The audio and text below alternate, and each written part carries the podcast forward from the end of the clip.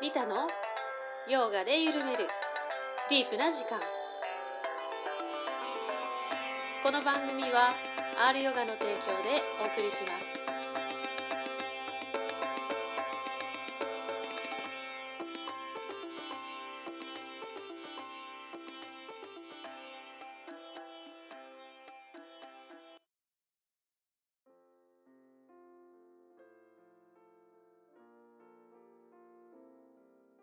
はい皆様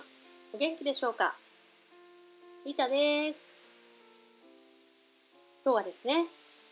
久善院の秋田正門さんと読む洋画スートラですえいいですねこのシリーズねますますディープになっておりますそしてね今後は特別企画なんかもね入り込んできますのでねめちゃくちゃ楽しみです、えー今日はですね、えー自在心インシュバラについての後半になります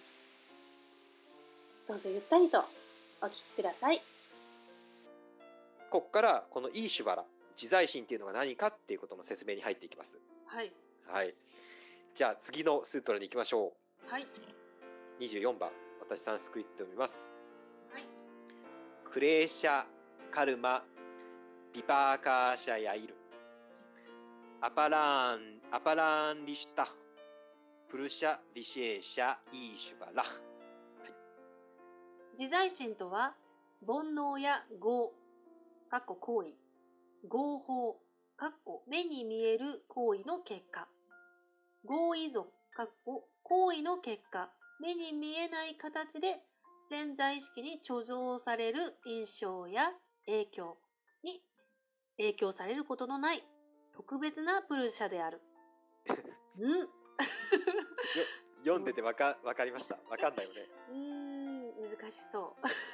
そうなの、うんこれね、ここ難しくてね、うんあのーもう専門用語のオンパレードで、はい本、当ですね。でも他に訳しようないみたいな、まうん、そうでしょうね。あ、もちろんカッコの中にうん、当たる限り分かりやすく書いたんだけど、うんうんうんうんうん。それでも伝わらんだろうなって今聞いてて思い ました。でもいろんなことに影響されることないってことですよね。あ、そうそうそうそう、うんうんあの何にも汚れな汚れないってことです。うんうんうんあのー一つ一つ見ていくと、うんえークレーシャっていうのが、えーいわゆる煩煩悩です、うんうんうんうん。うん怒りとかね、悲しみとかね、欲望ですね。うんそしてカルマ。うん。これもキーワードなんですけど業カルマね。もうカルマの説明すると長くなっちゃうので、もうそうだ行為,、ね行為に行いにしましょうここでは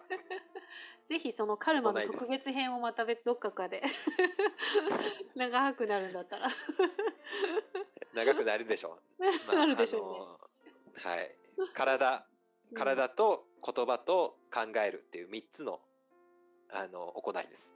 うん。うん。頭頭思考っていう行為と、うんえっ、と喋る話すっていう行為と、えー体言葉えあれあ体ねあの自分が、す体でするっていう行いね、うんうん。この3つを、えーカルマと言います行いです、はい。でえっとビパーカこれが難しいんだなこれ難しいけどすっごいね大事な概念で行いがあったらうんうん何か自分が考えたり何か自分が言ったら必ずうん。結果がありますよね、そうですね。うんはい。うんで例えばうんあのそれ分かりやすく言えば今私が「リエさん」って言ったらうんリエさんが「はーい」って言うのね、うん。これ分かりやすいカルマと、えービパーカなんですよはいはい。行為と結果なん今です度よ結果はい。うんでもうちょっとこのビパーカっていう概念は広く広くてうん。あの移熟っていう専門用語を使うんです、異なるっていう字に熟するっていう字で異熟ですね。う。そうこれもともとパッチュパパーカっていうのはパッチュっていうクッキングから来てるんですよクッキング。はいうんあの、う鍋でうん。あのじゃがいもとか似てるでしょはい。であちゃんとあのじゃがいもがあの調理されてきたら柔らかくなるじゃん、うん、うん。ああ柔らかくなったとか料理ができたって、うんうんうんあの感じうん。がなんで異熟。はい異なる。ものに熟するってことなんですうん。じゃがいもがあのトロトロになるってことねトロトロになるんです、うんことならこ固形だったのがだんだんトロトロになるとかそうそうそうそううーんそれがビパーカっていう言葉のニュニュアンスなんですようんうんうんうんうんでこれ何が言いたいかっていうとさっきみたいなもうすぐ出る結果もあるんだけどはいはいはい例えば私が毎日カップラーメンしか食べなくてはいタバコを吸って酒飲んで、うこの生活を多分何年間かしてたら病気になりますよね。んどっか悪くなるだろうね そう間違いなくね これんこれこういうのも含んでるの。なるほどだからすぐ結果は出ないけど何年後かに出てくるようなそ違ったかなんとか何らかの形で、ううん毎日ありがとうありがとうって言ってる人とうん毎日あのなんかもう悪いことあんま言いたくないから悪いことは言わないけ ど悪い言葉を言い続けてる人面倒くさいを言い続けてる人はいはいはいは多分10年後には性格性格というか人間が変わってるんですよ。ああ人間も変わってるし人生も変わってるだろうねそれが移熟そう移ですよね熟ビなバるーカほど、うんはいあのうんまあ合法って言い方も報い業の報い業の報いって書くとうなんかすっごい罰っぽいんであんま良くないんだけど、うんうんうんうんそういうニュアンスはなくてうんうん単純に積み重なってきた行為の積み重なりが結果を生んでるんですよ、うんうん長いスパンで、それが熟して何かになるみたいなねそうそうそうんうんううん熟したやつ、うんうんでもう一個の、えーアーシャヤっていうのがあるねアーシャや、うん、合依存って書いたんだけど何合依存って これもう専門用語だからもうこう書くしかないんだ けどうん、うん、これは熟して出てこなかったやつはいはいはいおあのさ出てこないのもあるのだってカップラーメン食べ続けても病気にならない人いるじああそうだねそういう人もいるよね、ゃん、はいうんうんうんうん、ああれはもう潜在的にずっと溜まってるんですよ、あーどっかにねうん、で別に今なんかこう、えー今しなんだろうな今ありがとうっていうか今幸せって言ってもすぐ幸せにならないかもしれないじゃん、ああーそれもあるある うんあるある、うん、あるでしょそれはた種種なんだよやっぱり、うんうん種をまずは種にな種種を植え付けるんだ発よね芽してない種がいっぱいある、そうそうそうそうでも言い続けることによってやがてそうやってみこのティクナット・ハンさんいい言葉言ってるんだけどうん、ほうそういう種に水やりをしていくとやがて花開くと、うんうんうんそれがこの合から移熟合から移熟になるってことなんだけどうんうん水あげないとねそうそうでそう行為があってまずあの結果になるものもあればこの種種の状態でうん内側にとどまってるっていうのがうあるんですよ。んなるほどこれが合依存うーんあアーシェアっていうのはベッドに寝てる感じなんだよね。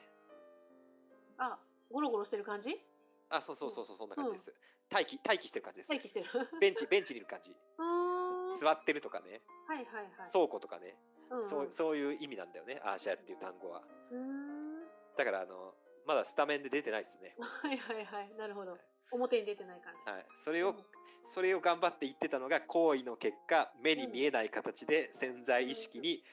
貯蔵貯蔵されている印象や影響って素晴らしいそれを考えたわけですね言ったんだけ どこの説明ないと伝わらないよね。よくわかりましたうんはい、はい、でもう一個ねうんちょっと面倒くさいけど触れたい触れときたいなっていうところがあって うん、触れてくださいえサンスカーラ問題っていうのがあるんですよ。ああこれも結構サンスカラ問題うんサンスカーラ出てきたあよりますねね。うんサンスカーラも、えー潜在的な印印象じゃないっていう。潜在印象で言いますよね、はういん、サンスカーラとこのアーシャや合依存ってのは何が違うんですかって質問そをうそうそされたらとても困ると思うんです、う似てるうんほぼほぼ似てますよねうんほとんど一緒じゃんっていうことなんですけど、まあ、これはあの、あのー現代人のためのヨガスートラがちゃんと書いてくれてて、ほえーサンスカーラっていうのはなんかもう種種の中でも割と活動中らしいですね。もう幸せ幸せ幸せっていう種がもうあのだんだん自分を幸せにしていってるようなこの影響をもう及ぼし始めてるようなうはいはいはいはそういう潜在印象らしいい芽が出る予感みたいな予感だしなんかもう働きかけてるみたいね働きかけてるもうもうエフェクトがある感じのはいはいはいはいはいで一方でこの合依存っていうのは本気でがっつり寝てるらしいねもう全然無理みたいなこと 今世では無理ってやつねそう来世で発言するらしいね、はいそうかうんうんうんう まあ、そういう違いがあるらしいですん なるほどはい余談だからうんうんうんででですねあのこういう普通の人は、うんさっき言った行為から始まってうん行為の結果があったりうんあの行為のい印象が残ったり影響が残ったりしてうん絶対何かに影響されちゃうんですよ、そうねうんうんそういうのに全く影響されない全くこうタッチされない触れられないっていう,、うんいうかあのアパラン、アパランリシュタフっていうのは触れられないって意味なんですけど、うんタッチされないっていうのがもうプルシャ、あの、特別なプルシャ。うんうん。うん。それを持ってるのが自在心だと。だかうーんらまあ自在心はプルシャなんですよ。そうですよね。うん。さっきそう思ったんだよね。さっきシバ神だなんだ言ってるけど、うん、そうそう。あそのう、そうなんだよね。あれは人格心としてはそうだよって、あの、うんうんもし人格心として考えるならそうだよという、でもまあつ、けプルシャなんだよね。つけたと思うんだけうど、んうん。ご本尊はプルシャなん ですよ。ご本尊はね。あの、仏様、阿弥陀様って仏像があるけど、うんうんご本尊は光だでしょ、そうですね。うあそんなじ。感じであ、、そういう感じでね。はい。うんうん。それはわかりやすい。うんうん。はいプルシャさんが、あの、魂がご本尊なんですよ。だからさそうするとさ三拠哲学のプルシャとプラクリティしかないっていうのも含まれることないそうなのこの。だから、あわのかんない、純粋に、うん純粋にだよ。純粋にこの、えー自在心っていうのがプルシャですって言ったら、うん、三キア哲学と何の矛盾もないの。ないよね矛盾ないよねうんうんでも、あえて、神っていうのを出してきたってことは、あそうだねうんきっと意図があるんでしょっていうところそういうことねなるほどねうんなってくるんですよ。出さないもんねそれ二つでよかったらねもうプルシャでいいんだったらプルシャって言っときゃよかそうっただじよゃん。ね言っときゃいいもんねなんで神って言ったのっていうそうだねところにこうのんちょっと、あのポイントがそうですねあるんですよね。うで、んうんあのーまあでもプルシャって言ったらね、えー、リエさんもプルシャありますよね。はい私もプルシャありますようね。んうんまあ、プルシャないと死ん死ん死んじゃう んで、あの多分生きてる以上みんなプルシャがあるんですよ。うんでもあのその自分みんなが持ってるプルシャっていうのがイコール自在心なのかっていうとそうじゃないよってここでここで言ってるんですよ。なぬ ちょっと待ってちょっと待ってうんそうなのそうじゃないよ特別なプルシャだって言ってるんですよ。ああそうかはい、そうかプルシャビシェーシャもう区別されたプルシャですから。うんうんうんあの普通の人間はですねええあのどんなに修行しても子供時代はきっと悪いことしましたよねしたしたなんかあの僕あの偉いタイのタイのアチャンチャーっていう有名なお坊さんの伝記を読んでた時に、あ今こうやって腰が痛いのは昔子供時代よく釣りして魚殺生してたからだなとかそういう回回想録があるんですけど、へえまあ、どんなに偉い人でもうんあのおお釈迦さんですらそうですよ。うんお釈迦さんですかあのちょっと乱乱行乱行パーティーみたいなのしてましたからあの過 ちは犯してるわけですよ、まあそうですよねはい過ちはありますよ、誰でもね、はいうんだからそういう行為があって行為の結果があってそういう印象が残ってるんですよ普通のプルシャはうんうん普通の普通の人はね普通のプルシャっていうのは、で、もプルシャこの自在心っていうのはさっき言ったようにもうみんなのお手本、うんもうみんなのもう完全無欠の先生じゃないといかんのうんなるほどそのために作ってるからねこの人なるほどねさっき言ったのは、あの実践するときにプルシャって言うとなかなかイメージがわかんっていうか、うんあの実践するときにやっぱお手本とか先生がいた方がやりやりやすいからうんうんうんうん自在心っていうのを導入したんだよ。なるほどでもそれがみんなと同じじゃというかちょっと欠点があったら見本にしづらいからうんうんもうこの自在心っていうのはもうそういう過去のなんか行為とか過去の行いの結果とかそういうのにもう全く一切影響されてないうんもう完全無欠、うんもうピッカピカのプルシャだっていうことをここはいはでいはいは言ってるんですよね。いへえあのーメーレさんがこれを言っています。こういう言葉を言っています。えー再生と束縛の循環から抜け出した人間は大勢いるものの、まあおつまりあの修行して下脱した、うんうんまあ、プルシャ修行してもう下脱したプルシャ下脱した人っていうのはいっぱいいますよと。うんでもそれらの人々と思考の存在うんうんつまりイーシュバラ自在心との違いはイーシュバラが全く束縛を受けたことがなかった点にあると、えービアーサは述べていると。だからずっと受けて束縛を受けてないってことかそうだから、うんあのーここがちょっと違うとこですけどね仏教、うんあのーブッダまあ一応ブッダにみんななれるんですよね仏教だったら、うんうんうんうんちょっとまあカッコはあるけど、うんあのーでもヨーガの自在心にはなれないいい縛りにはなれないけど、そうか。はいうんうん、うん。下。脱はできるけどうん。あの下脱イコールプル自在心にはならないからうんうんうん。もう下脱した人にとってもこのこの自在心っていうのは常にお師匠さん先生なんだよ、ああ、なるほどね。はい、っうんうんうん。ていう説明をここでしてます、うんうんうん、はい。でちょっと一個あのー自在心っていうのの特徴が分かってきたかと思います、うん。えーさらに自在心の説明が続きますはい。 25番に行きますはい。タトラ、ニラティシャヤン、サルバジュニャ、ビージャン。どうそ ぞ。こでは自在心においては一歳値の趣旨が完全に権限している。いや、これね、これうん難しいっていうか、省略しすぎててめっちゃ難しいんだけど。 完タトラっていうのはそこには、全に。うんうん。で、このそこにはをカッコ吸って、そこではっていうのはつまり。自在心においてはって意味になってくるんだけど。ああ、そこではに変えてますよね、これ。はい、そにこ、そこには。まあ、文字通り言うと場所なんですよ。でうん、でやって意味なんだけどあ、そうか。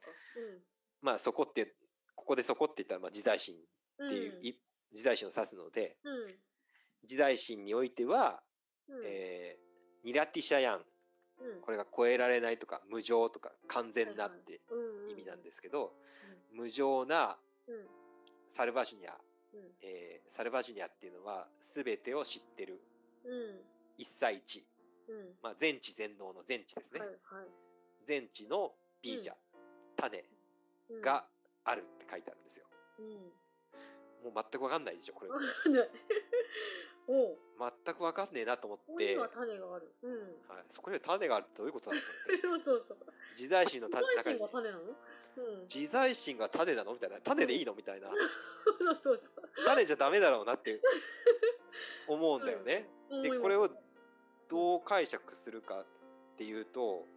まああのー佐保田先生なんかははい。自在心には無常最小な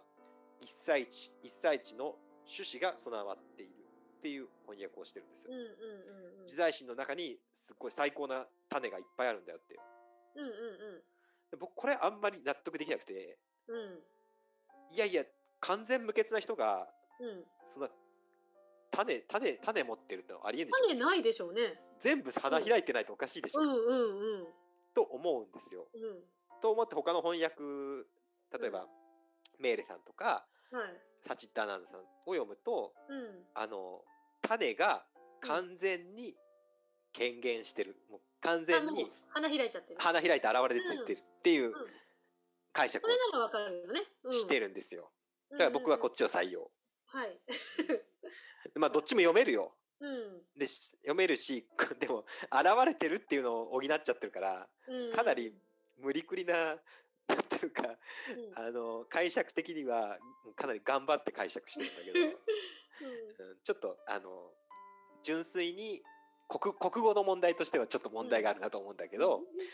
意味を考えるといやそれは種を花開いてないとおかしいでしょみたいな。うんうん全てを知ってる種が、そうもううんもう絶対全てを知ってるんだから、うんあのそれは花開いていただかないとおかしいだろうとん思うので私はこのこういう翻訳にしました。はいでえーっとまあ全てを知ってる種ってなんだろうなってことうんよくわかんないじゃん。うんうんこれについてはちょっと面白い、えー説明があります。うんえーっとリエさんが、えーちょっと鉛筆で丸い円を描いてもらったら、まあいいよ空想上の丸でいいよ空想、はいこの今ここにここに丸描いてくれてるうんまあ丸描きますよねうん丸を描いたら丸の内側と外側ができますよねうんできるね外側にもう一回丸を描きますよね外側にもう一回丸を描くはいうんはいそうす円は大きくなったけどまた外側がありますよね、うんあるリエさんがもう地球ぐらいの大きさになって丸描きますよね、うんジャイアントリエさんだってうん丸描きますよねはいでも地球で丸描いてもまだ外側ありますよねあるね外側はずっとあるね銀河ぐらい大きくなってもなりありますよね外側はあるね宇宙ぐらい大きくなったらどうかな外側はあるかなでも円を描いちゃうんでしょそうそしたらあるよね外はあるよねうんそうなのよどこまで行っても外側っていうのを想定できるんだよね、うんで無も限だね私たちってうん無限の存在じゃないよねうん命あるし命あるす無ぐす限ぐだ死ぬし、ねうん煩悩もあるしうん有限な我々がどうしてそうやって無限を想像できるんだろうおおそれは無限を知ってるからじゃないですか無限の種があるからだっていううんうんうんうんあ素敵だそなういう意味からわかる、こ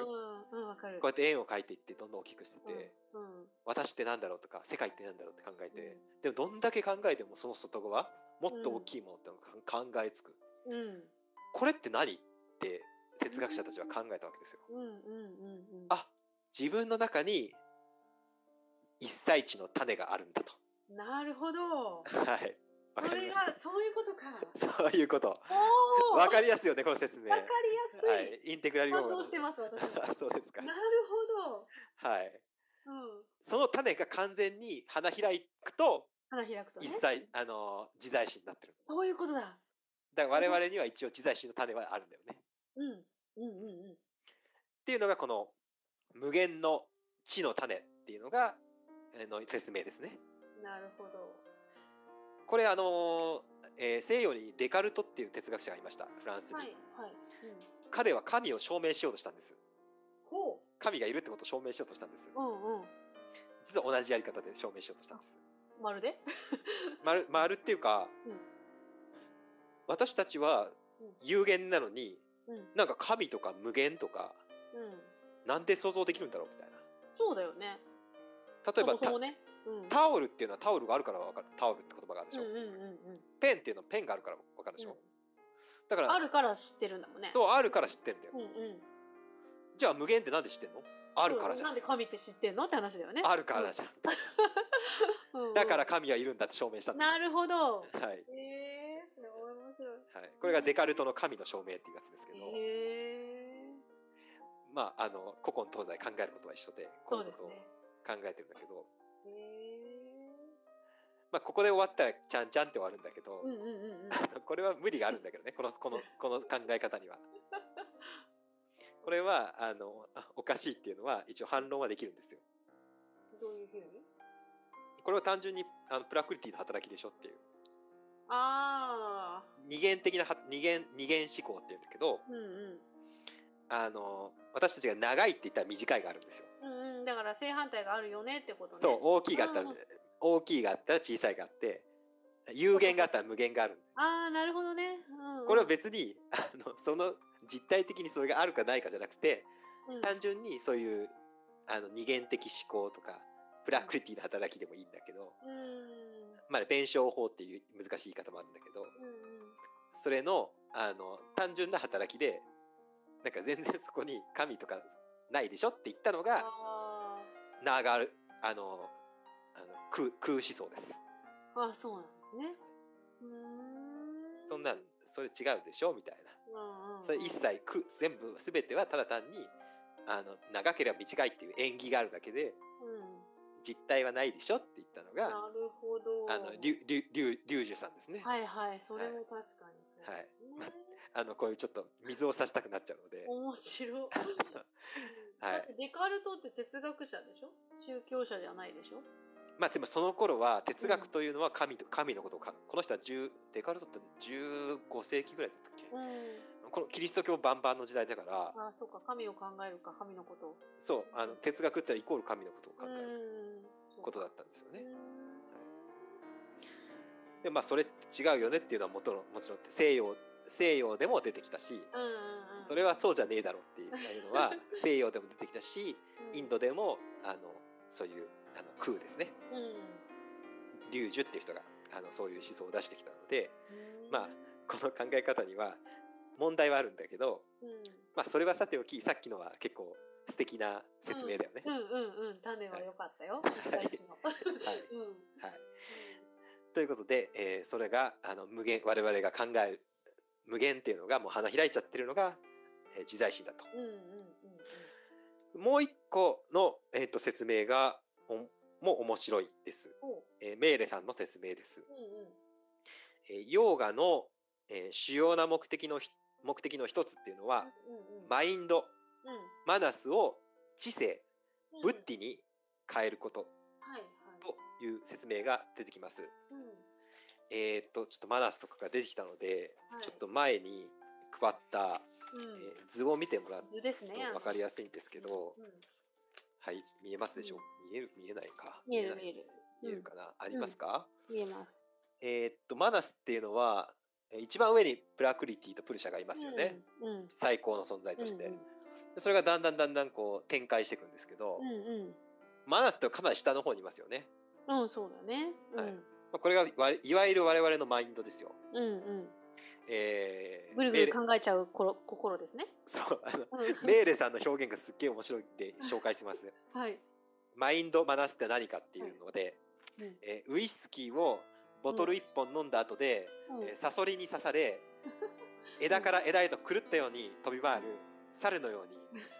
思考から思考へと移り変わるものかなりやばい状態ですねかなりやばい状 態いやかなりやばいですすごいあのモンキーマインドっていうのは確かに言いますけど、はいはい、言いますけどウイスキーとかサソリまで出してきたのは なかなかなかなりいな大変なモンキーですねこれは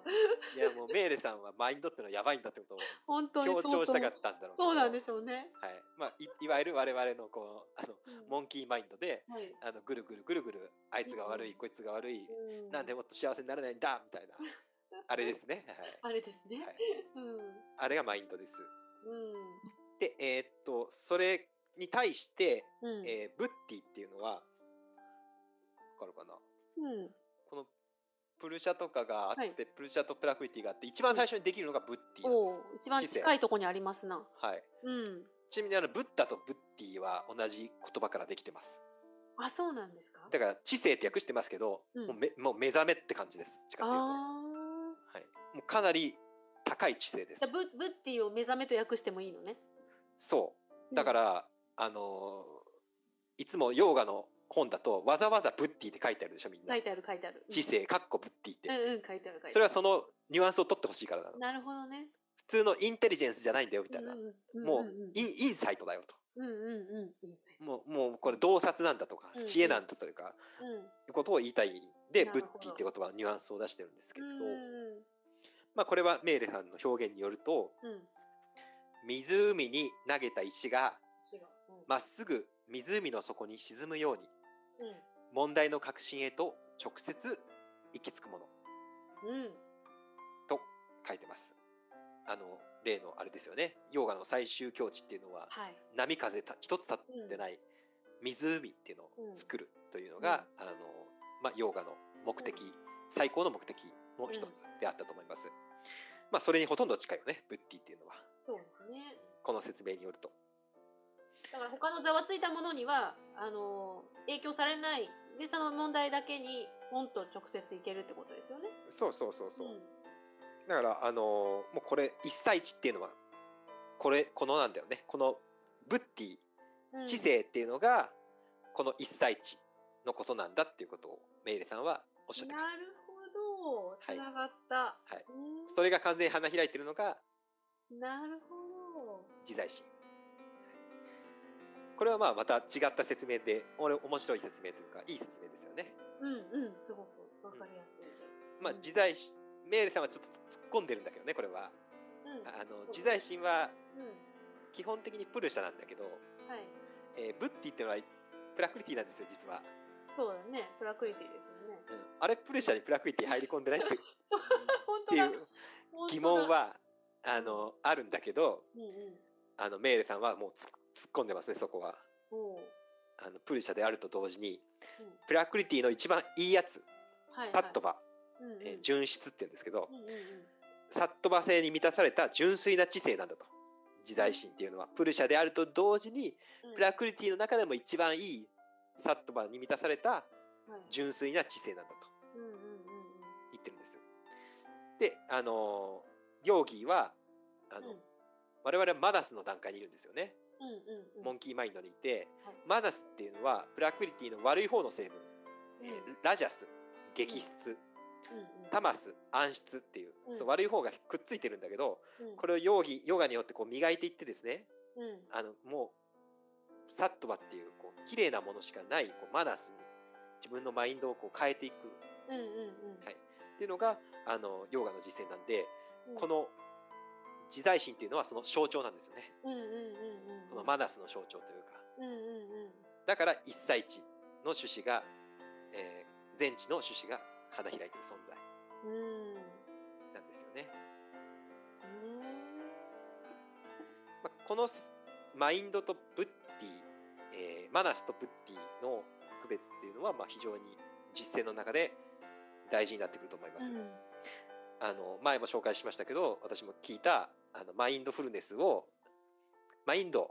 マインドって基本マインドってみんなマナスのことだと思ってる人多いんでうんうんうんうんうんそれ以外心のあり方はわかわからないじゃない普通の人って、はいうんうん普通の人というかあのこういう勉強とか瞑想しないと、うんだからマインドをフルに使ってはいはいはい頑張って、うん私が努力してあのマインドをフルにするんだというか気づき気づくんだってなるとこれはもうマナスの領域にいるんですよねそうだねうんだからあのマインドは実はフルにしちゃいかんのですようんうんうんむしろマインドをレスにして、うんえーブッティフルネスにしないな らないあのいいふうですはい、新しいことはい、知性をね、あのぶもうあの、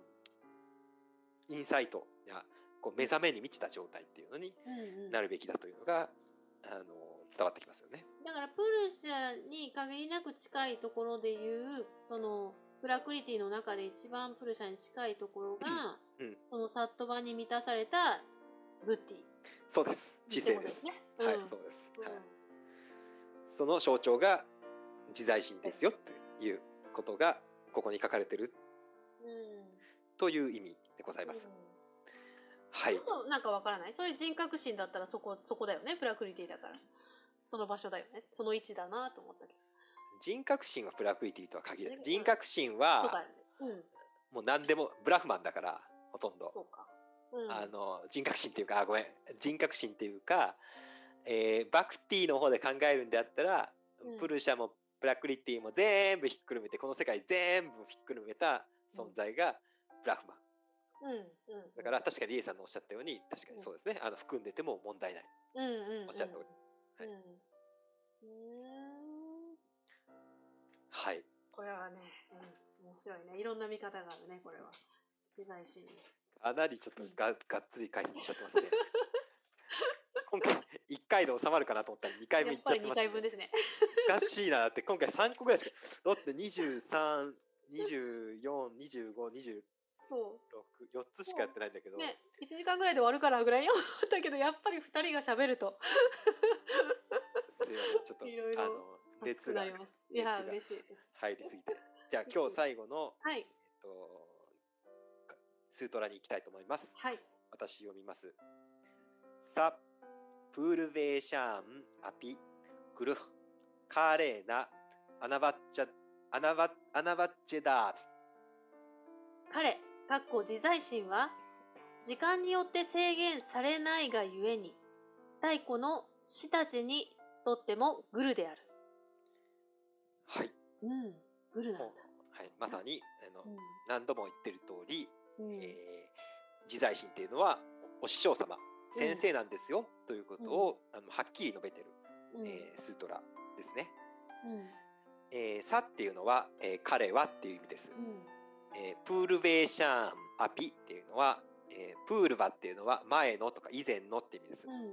えーかつてのかつてのかつての者たちにとっても、まあうんこれ、つまりこれはあの、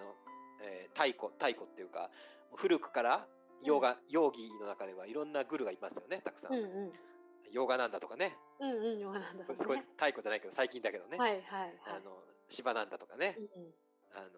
ラーマクリシュナとかね、うんまあ、いろんな、あのいますけど、まあ、はい本当にに、2500年ぐらい前からいるわけですよ。うんそういう偉大な人たちにとってももうグルであるとうん先生であると。うんでえーっとカーレーナ、えー時間によって、えーアナバッチェダーと、えー制限されないがゆえにとうん書いてます。あのヨーガの学習とか実践にうんえーお師匠様が必要だっていう教え文章っていうのは読んだことありますでしょうかすごいあります。はい。はい非常にグルの存在は重要視してますよね。はい、はいうんあのーすごく大事にされてます、うんあのグルっていうとちょっとね怪しい日本語だとし日本語はもうグルに怪しいにはついちゃってるよねうん、まあねいろいろあったからねはい、 うんオウム真理教なのかそう洋画だしねそれそこもね、最近オウム真理教の研究みたいなの読んだんですけど うん、クンダリニーとか言いまくってますね言いまくってるもうヨガの修行ですもんだ って、いやででもでもさうん、でもあポアっていうのはさポアってあの、うんあのよく、はいあのこ殺すってあれチベット語だからね、あそうなんだもうまあいろいろ入り込んでんだもうちゃんぽんなのよもう意味わかんないぐらいちゃんぽんなのちゃんぽんされたそうそう またそういう不思議なものに はさいれた人が多いんでしょうね、はい、もうあのーあ あのねあの余波というかあの影響でグルにちょっと悪いイメージというかなんそうかですね怪しいイメージがついちゃってるんだけども、まあ、グルっていうのは実は重いって意味なんです重形い容詞はいヘビーの意味ですあそっちの思いなのねはいヘビーの意味で重あのたいのふね普通のなんていうのあの形容詞ですうーん重いから来てて同じ意味でうん要はそれをあのグルが重きを置く人ですよあそういうことね グルの存在が重たいのかと まあでもそういうのもあるんだ知識うんがおあの重いというかあーあのーなんていうのそ早朝というかもうすごい厚厚い分厚い知識のあれがあるドかーもンしとれなしいけたどらとかね、はいそういう、うんうん、まあ、基本的には重く重きを置くっていう意味で重視するっていう意味自で、分が重きを置く、うんはい、先生っていうはいはい言葉になってきてるんですよ、うんうんグルというのは。だから別にな何ら怪しいこ とだ怪しい言葉じゃなくてもうインドではただの形容詞です。うんはい、で、えー、とただ普通の先生っていうにはちょっと違うじゃない。うんもうかなりもう大事なというかスピリチュアルティーチャーというかねうん、そうだね。本当導にいてくださるか。導き手っていう感じうんだからあの先生って言わずにあのグルってこうカタカナで書くことが多いんですけどうん。まあ例えばビベカナンダさんだったらあとラーマ・クリシュナさんですよね。あ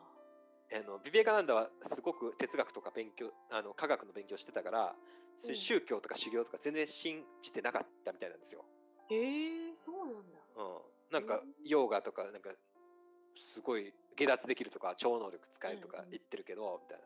ななんぼのもんじゃいみたいな感じでうんうんうん。ラーマクリシュナのとこ行ったらしいんですよ。へえ。え先。生超能力使えるんですかみたいな見せてくださいみたいな感じのうん。うんちょっとやばいやばい感じの学学学生だった。うんうん。へえ。であのラーマクリシュナがちょこちょこちょこって寄っていってあの手を握ったんですよ。うん。そしたら宇宙が見えたらしいですね。ええ。でもうそっからはもうははーって感じでもうすよ信。じちゃうよね。もう そんな今まで疑ってたもらう。一発はいうん一発でもう入信みたいな感じで。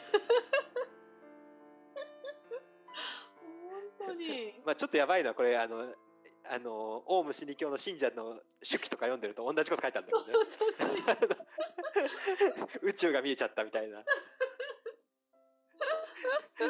だから、まあ、あくまあくまでちゃんとこうちゃんとちゃんと頭を使いちょっとあのこういうことも起こるんだけど、うん。まあまああのちゃんとうんそれも大事だけどあのきちんとあの地に足をつけてそういうことを 捉えることがいうことそうもですね大事でございます。うん。あの、ヨーガなんだ、あの、ヨーガなんださん。どうなんださん。はい。ヨーガなんださんも、あの、えー、ゆ、ゆくてーすわるさんですかえーお師匠さんに。うんうん。なんか私はあの読んでないんだけど、あの、あるヨギのじ辞書はいね。はい。読みまあしたの中でう、んなんか、あれでしょ師匠にこう、なんか肩かなんか触れられて、すごい神秘体験した、したんでしょあったっけそんな書いてあったっけでもそうでしょうね。うんあったでしょうね。それなもね。なんかね、メーレさんが書いてたのかなあの、ねそういうことがあって、まあ、うんそういう感じの師匠なんですよねえ。うーなんかもう、もう、触れただけで導いちゃうみたいな。はいはいはいはい。怪しいなやっぱり 言ってて怪しいけどまあ一応ヨーガの伝統の中ではそういうう、んうん。まあ足っていうとこが使える感じになってますもんね。多分ねはい、いわゆる先。生よりももうかなりすごい人なんだよっていううんところを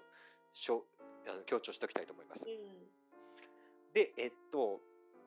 もう一個大事なのが、えー先生まあヨーガっていうのは先生が大事だからもちろんうリエさんにも先生がいるしリエさんの先生にも先生がいるよねうん。。うん。これずっと辿っていくと最初の一人にた達しちゃうじゃん。柴さんですね。 そうそうそうそうなん柴そうさんそうそうなんですようんだからもう一番最初の先生という意味で、はい、このこのこのスートラもあるがあるんですよねうん、いいしばらっていうのはもう一番最初の先生なんだよという意味でございます。でメーレさんは、えー思考の存在、まあ、うんいいしばらは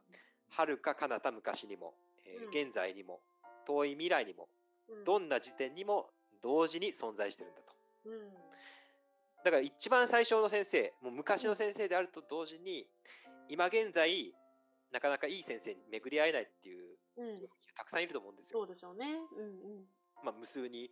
ヨガ教室もあるしね。そうだねあ。の住んでる場所とかの制限もあるわけだかうら、んうんうん、でもそういう人でもこのいいしばらっていうのはあの先生になってくれるんだよとうん、どこにでもいてどんな時間もとこと超えていけるんだよっていうことを心強いです。そうそういうあの救済策救済者としてのじえー時間と空間を超えた存在ですもんね。無限のね。そうそうそうそうそう、あのそういう存在のあが、えー自在心なんですよっていうことを言ってます、うまあ、仏教にもこういう考え方はあってんうん、あのお釈迦様っていうのはもちろん実際に生きてた人ですよねうん歴史上。うんはいでまあそれに物足りない人たちがいて、うん、まあ、特に法華経のあの天台とか日蓮宗とかうん、あの法華経をえー信仰する人たちなんかは、うん、あれはうん、方便というか仮の姿でうん、実はおお釈迦様っていうのはうん現在過去未来もうどこでもいつでもいて説法してるんだよってことをい言い出したんですよね。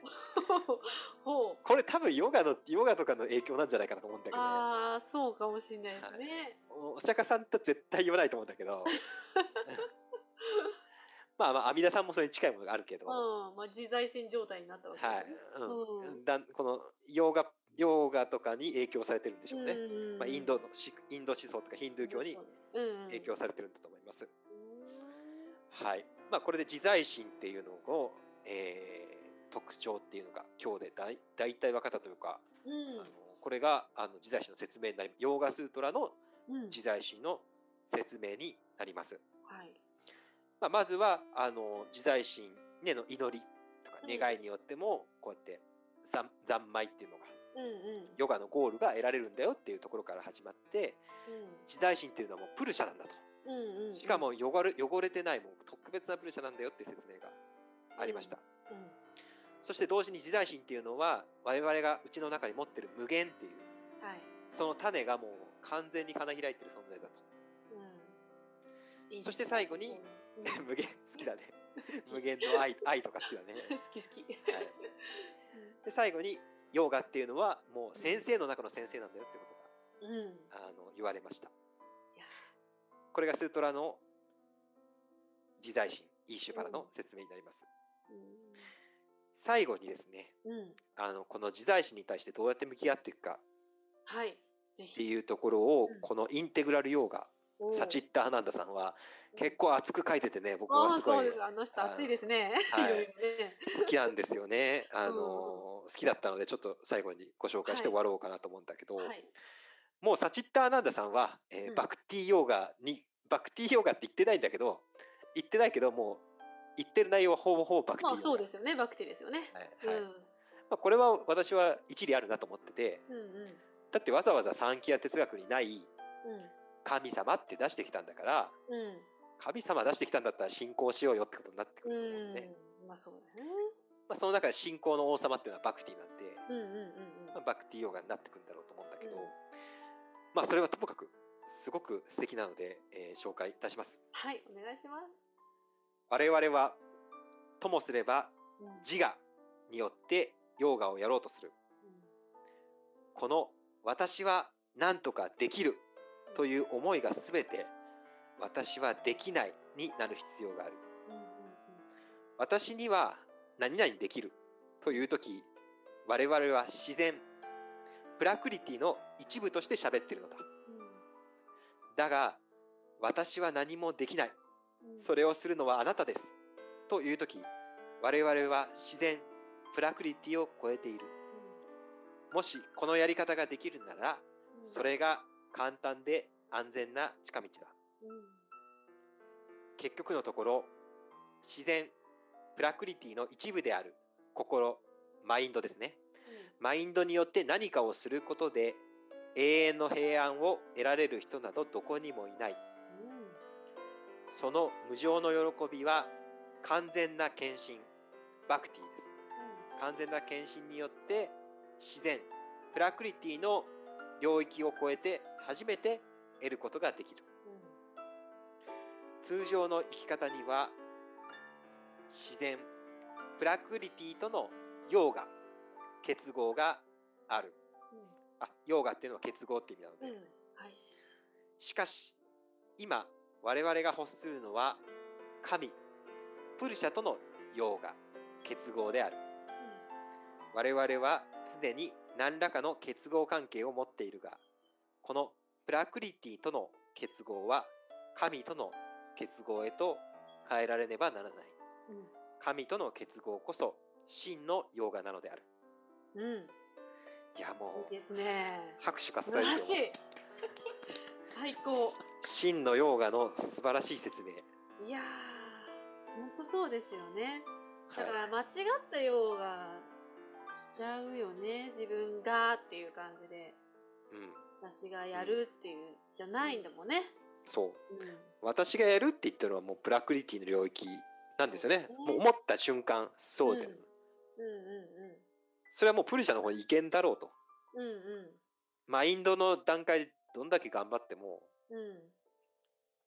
プルシャにはやっぱいけないですよね。うん。それでやっぱり簡単な方法っていうかやっぱ実践の中でうん。やっぱり行き着いちゃうのがうん。手放すっていううんうん。方向なんだよ。よね。手放すね。うん。私にはもう何もできないんだと。うんうんうん。神様の方でやってくださいと。はい。うん神様にもう全部任せちゃいますから、うんもうあとは導いてくださいっていううんうん。あり。方。もうん。うこれどう見てもプルシャってここうしかいけないんですよね。そうだよね。もうこう図式になってるもんね。図式になってどう見てもそこっちのこのプラクリティ領域からこっち飛べないもんね。そうだね。そうだね。うん。いやもう本当にこれは何回も言ってるけどあのお念仏の極意と同じで、はそうですよね。うん。いそうね我々ボンブっていうのはうん。普通の人うん。煩悩に汚されてるうん。もう怒ったり悲しんだりししちゃううん。今この瞬間に生きられないうんどうしようもない我々っていうのはうん。自分ではやっぱもうできないんだとそうだね。悟りとか平安の境地に行けないんだともうお任せするしかないとうん。うん。いうところにあのお念仏っていうか仏教もあの特に日本ではねうんうん。うん行き着いたわけですよ。そうですよね。うんもう本当にこのサチッターナさんももう、ま、全く同じこと言ってて、本当ですね。はい、でもなんかすえ 永遠のマインドによって何かをすることで永遠の平安を得られる人などどこにもいないってはっきり言ってくれてますもんねはっきり言ってますよね。言い切ってくれてますねはうんい、いやーもう素敵だなと思っ素て敵さすがだなと思って、うんうんうんまあ、サチッターナンダさん本当にアメリカでものすごい影響を与えてましたけど、うーんうん、いやもう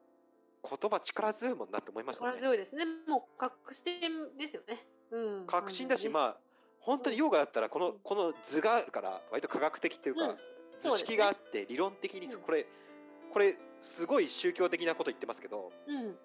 同時に理論的理論的でもありますからねああそうだねうんもう産期や哲学の話をしてるだけの話ですそかうらそうじねゃんできないじゃんって話だもんねそうできないでしょうん見りゃわかるでしょみたいな感じの うんうんでも同時に信仰の話もしてるんですようんうんすごいねすごいなと思ってこの理論と信仰の幸せな結婚なんですよねこれああ名言出ましたいよや今名名 言っていうかもう私は理想なんですよもうそのうんうんうんきちんとうん頭でもわかるうん同時に信仰っていうかもう頭を超えるのが入ってるっていううんのうんがはいはいはい、もう理想でうん、これはもうもうバッチリ入ってるからあバッチリですねあもう素敵み たいなこれ言われちゃったらあそうだねみたいなヨそーうガだねヨーガっていうのが三期やあうんのプルシャとプラクリティだけではうん満足できなくてうん神様っていうのを出してきたっていうのはうんそりゃそうだよねみたいな実践してたらそうだよねみたいなまあそうだよねうんうん自分が頑張っちゃったら全然違うもんねはい実践実践ってすごい熱烈な実践とかさ出てきてるからさうん、自分でやろうやればいいんじゃんみたいになってくるじゃないですかそうそうそうそうそうそこ勘違いしないでみたいなそう、うんうんまあそのもしかしたら実践だけでいけちゃう人もいるのかもしれないよすわかんないけど私にはできないけど、うんすっごい努力家というかなんかすっごい天才みたいな人がいてうんこの世には天才っていうのは及び及びもつかない天才がいるから、うん、そうですよねそういう人もできるかもしれいないけどかもしれない私たちにはちょっとできないわみたいでなきない 人は99.9%ができないんですよ。そうですよねうんでそういう人に救いをこうきちんと差し伸べるヨガスートラ、そうですっていうのはねすごくあのやっぱりよく考えてあるうんしあの、ね、前ご紹介したヨガというかヒンドゥーの哲学インドの哲学、うんでもうんこっちの方向に流れていそうくもんね。ですうん、最終的にはねそうそうそう踊り念仏の方向にねそうそう踊り念仏の方向にいい行っちゃうから、うんうんいやなんかこのヨガスートラとこう連動してるというか、まあ、うんヨガスートラのこの考えというかヨガスートラパタンジャリさんが、うんうんえーこれを書いた、えーその思いっていうのは、えーどんどん発展して受け継がれていったんだろうなっていうのは思いますいや。ーでも本当自在心は本当にわかわかんなくてその時もね「あうん記念すればいいのね」みたいな感じで さらっと流していたところだったんですけど、はい、まさかね完全をが漢字財菩薩とはい、一緒でいろいろつなが芝神ともつながっていてはい、私の師匠だったというねそうですみんなの師匠ですからね。はいあの本当ヨにガ大事にしますこれからそう本です当にヨガは誰に習ったんですかうん？いいいしばらです。またクロートな答えがはい、やばい完全にやばいやつですけど、はヨガとはサマディで い、ヨガとは師サ匠マはディで石原ではい最高はい、何も間違ってないです。そうですね間違ってないはいやー今日も本当に素晴らしいい、はい解、説をがっつりあり喋っがちゃというまごした、ざいね。ますいやー楽しかったです今日も次回はでもあれですよ。うん次回は来て来てますよ。もうリエさん、うんもうリリエさんのヨガとい えば、うんオウムですねまさ かのはい、なかなかあのオウムの CD を出してるヨガインストラクターはいないと思。いうないよ。ねはい。すごいとこぶち込んできたなみたいな感じでしょうはけいど、オウムっていうのがもうオウム真理教となん何も関係ないんだと。うんないよもあうの一番大事なマントラなんですからはい、あの次回はこのい今日の自在心とかどんだけ大事かっての分かったんで、はいこれが分かればこのオウムの素晴らしさっていうかオウムの大切さっていうのは、もうひしひしと伝わってくるとい思うやんでもう今から胸が高鳴ります本当に、はいうん嬉しい次回はもうがっつりオウムに行きましょうか。オウムですねいやー、はい楽しみです はい、頑張ってお勉強しましょう、一緒あにり。がとうございますはい、はいではね今日も4時間にわたっていろいろとね教えていただきましてはいありがありとうございますがありがとうございます。はまい、たまた次回もねどうぞよろしくお願いしますはい、よろしくお願いいたします。はい、ありがとうございましたありがとうございます。ははいい、失礼します失礼します。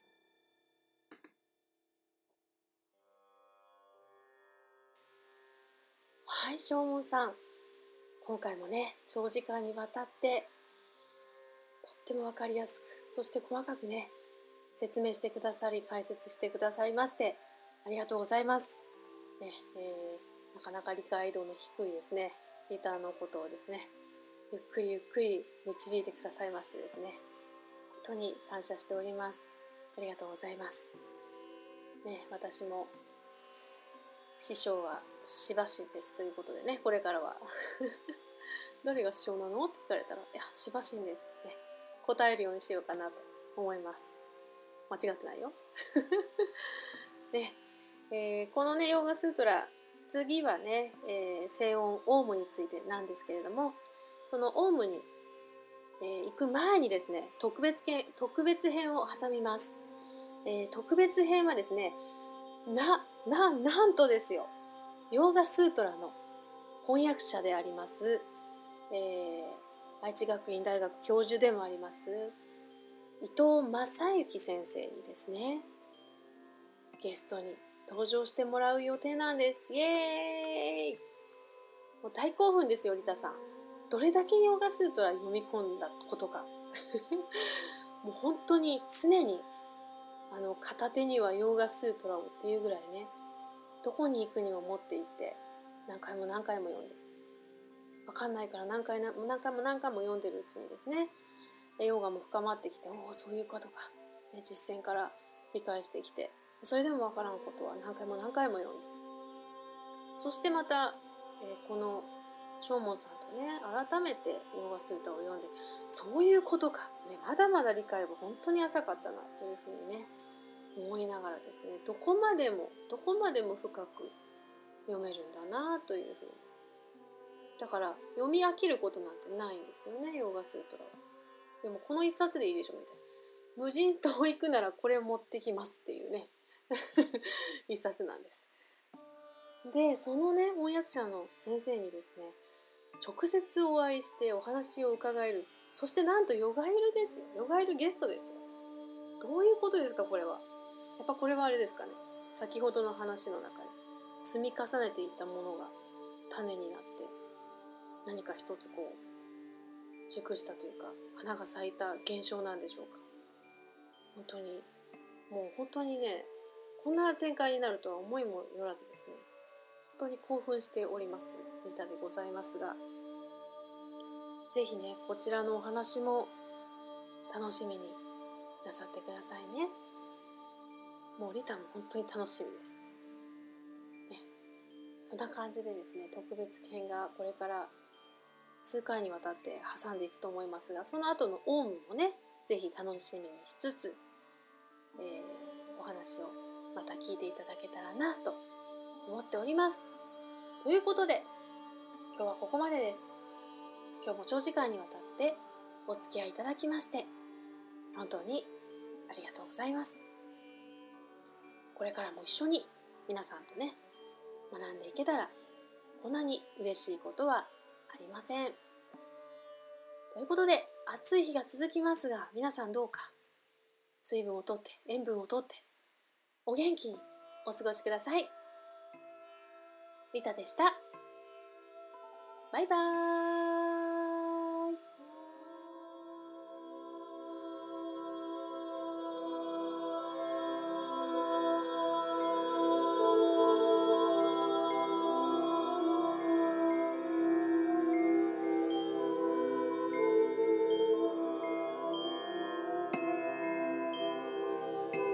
「お